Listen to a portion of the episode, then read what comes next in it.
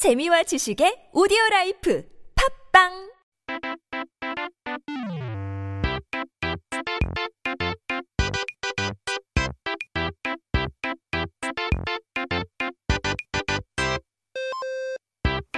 We're back with the Korean dictionary for our word of the day. 오늘 첫 번째 단어는 과연 뭘까요?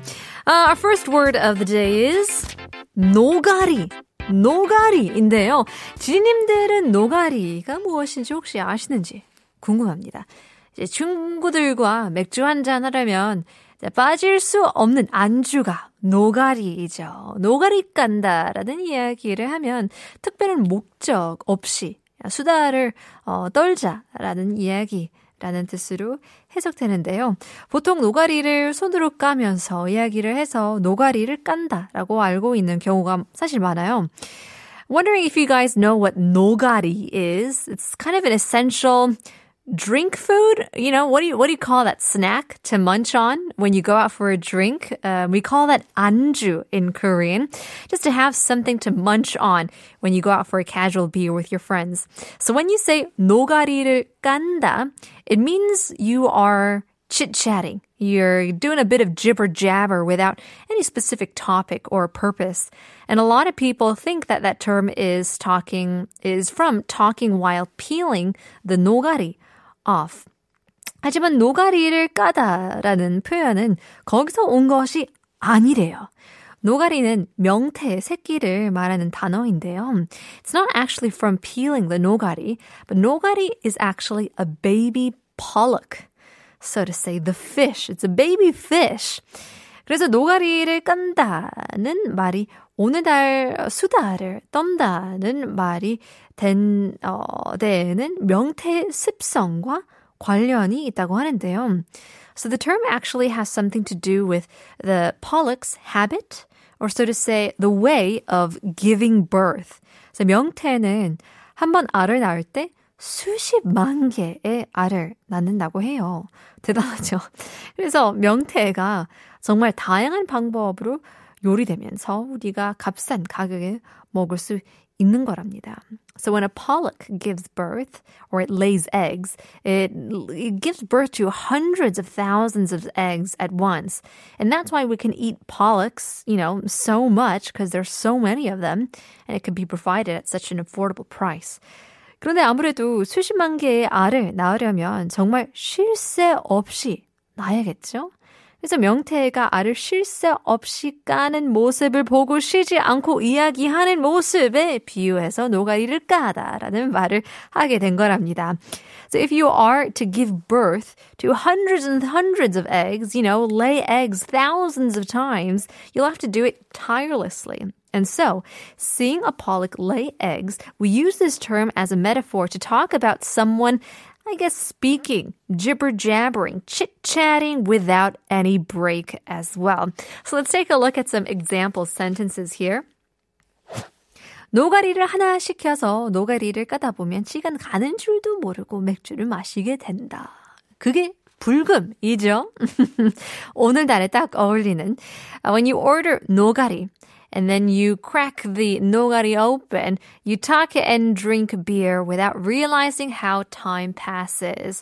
You can order nogari, you can ka nogari. In any case, hope you're having a good time on this Friday night. 두 번째는요. 노가리 까는 것도 좋지만 회사에서는 일을 해야지. Oh, suddenly we're becoming very serious. It's good to 노가리 까 but you got to do some work at the office. So everything in moderation, everything has its own place. Keep that in mind. Here's the Wonder Girls Nobody, Nobody. 이점 수란 featuring 창모 오늘 취하면.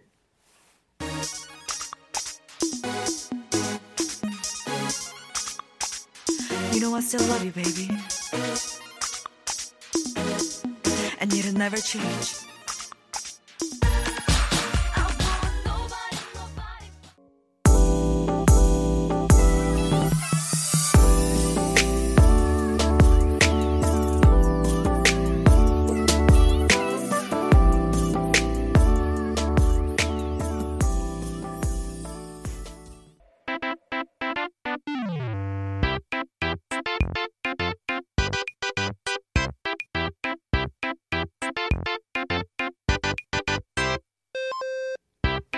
오늘의 두 번째 word of the day는 바로 문회한.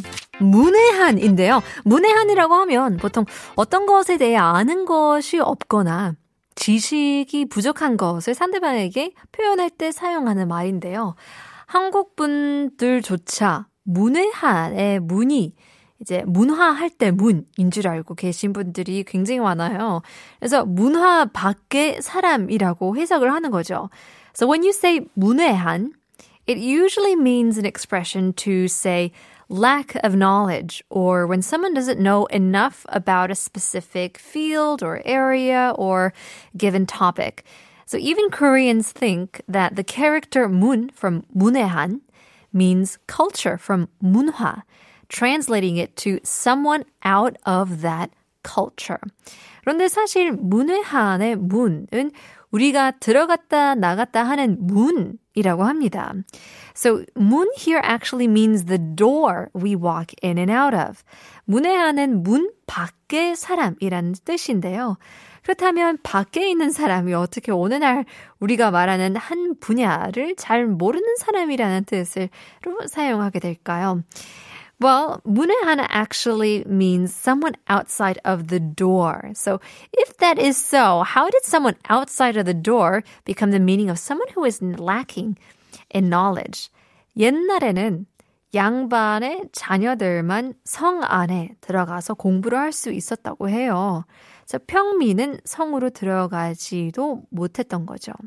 그래서 이 사람들을 문외한, 문 밖의 사람, 이라고 불렀대요. So back in the days, only yangbans, only the uh, the yangbans, which could be translated to the the noble class, could enter the castle to study. So peasants could not even, you know, set their foot inside the castle, and so they call these people, the peasants, 문외환, people outside of the door.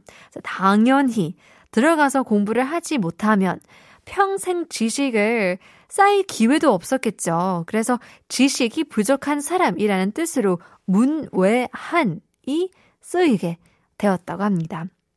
So if you couldn't go inside to study, that would naturally mean that you wouldn't have a chance to gain any knowledge.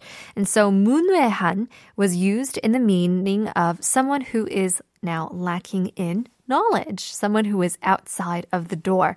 So 오늘날에는 자신이 그 분야를 잘 모른다고 겸손하게 이야기하는 뜻으로 사용되고 있으니 원래 어원보다는 조금 더 나은 말이 되었다고 할 수 있겠네요.